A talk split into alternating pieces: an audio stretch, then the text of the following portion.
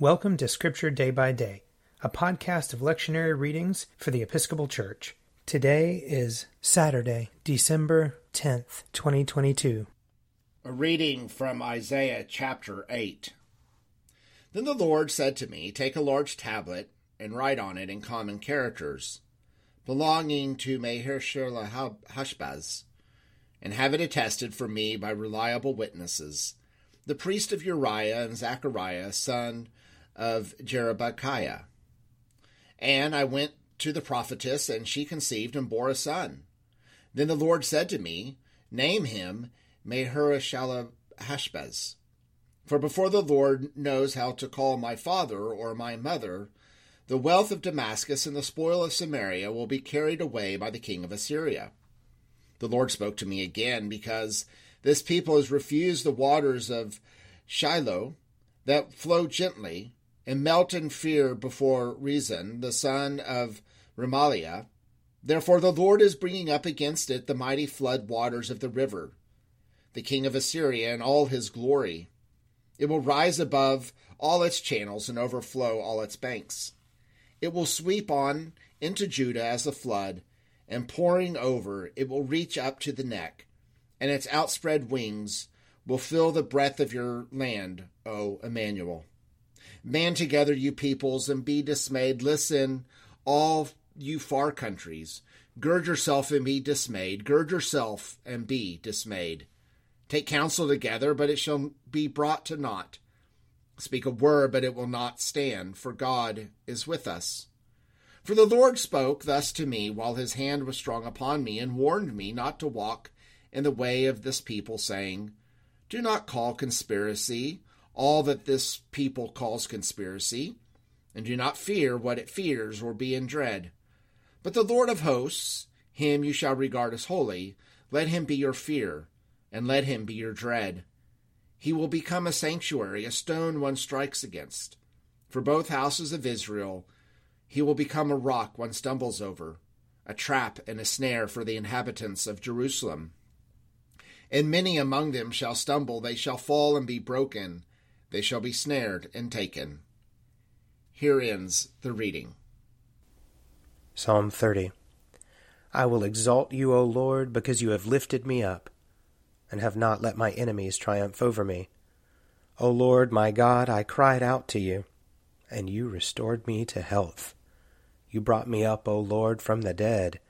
You restored my life as I was going down to the grave. Sing to the Lord, you servants of his. Give thanks for the remembrance of his holiness.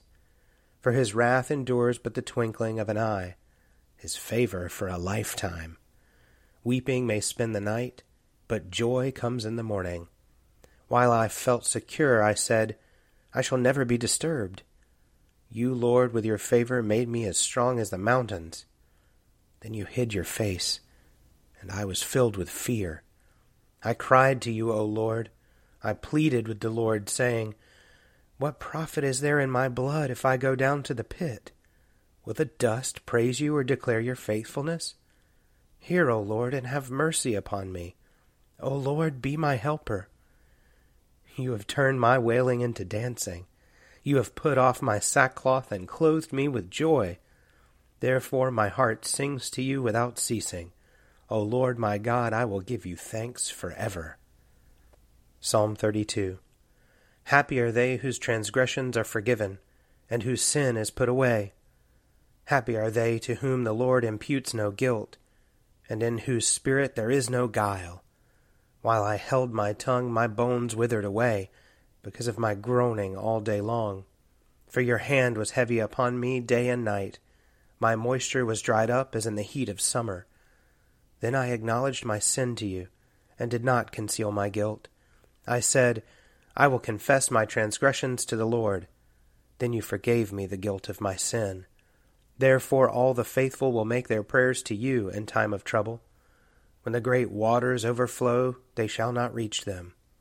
You are my hiding place. You preserve me from trouble. You surround me with shouts of deliverance. I will instruct you and teach you in the way that you should go. I will guide you with my eye. Do not be like a horse or mule which have no understanding, who must be fitted with bit and bridle, or else they will not stay near you. Great are the tribulations of the wicked, but mercy embraces those who trust in the Lord. Be glad, you righteous, and rejoice in the Lord. Shout for joy, all who are true of heart. A reading from Paul's second letter to the Thessalonians, chapter 3. Now we command you, beloved, in the name of our Lord Jesus Christ, to keep away from believers who are living in idleness and not according to the tradition that they received from us. For you yourselves know how you ought to imitate us. We were not idle when we were with you, and we did not eat anyone's bread without paying for it. But with toil and labor we worked night and day, so that we might not burden any of you. This was not because we do not have that right, but in order to give you an example to imitate.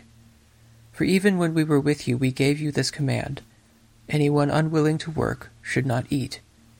For we hear that some of you are living in idleness, mere busybodies, not doing any work. Now such persons we command and exhort in the Lord Jesus Christ to do their work quietly and to earn their own living.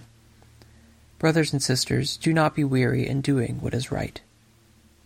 Take note of those who do not obey what we say in this letter have nothing to do with them, so that they may be ashamed. Do not regard them as enemies, but warn them as believers. Now may the Lord of peace himself give you peace at all times and always. The Lord be with all of you. I, Paul, write this greeting with my own hand.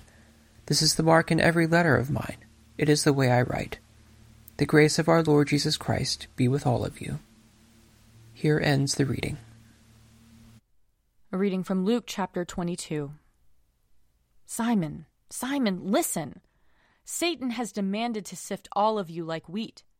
But I have prayed for you that your own faith may not fail. And you, when once you have turned your back, strengthen your brothers. And he said to him, Lord, I am ready to go with you to prison and to death. Jesus said, I tell you, Peter, the cock will not crow this day until you have denied three times that you know me. He said to them, When I sent you out without a purse, bag, or sandals, did you lack anything? They said, No, not a thing. He said to them, But now the one who has a purse must take it, and likewise a bag. And the one who has no sword must sell his cloak and buy one.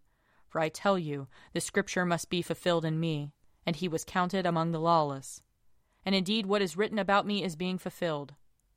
They said, Lord, look, here are two swords. He replied, It is enough. Here ends the reading. If you would like to read a meditation based on these readings, check out Forward Day by Day, available as a print subscription, online, or podcast. I'm Father Wiley Ammons, and this podcast is brought to you by Forward Movement. Learn more about our work to inspire disciples and empower evangelists at www.forwardmovement.org.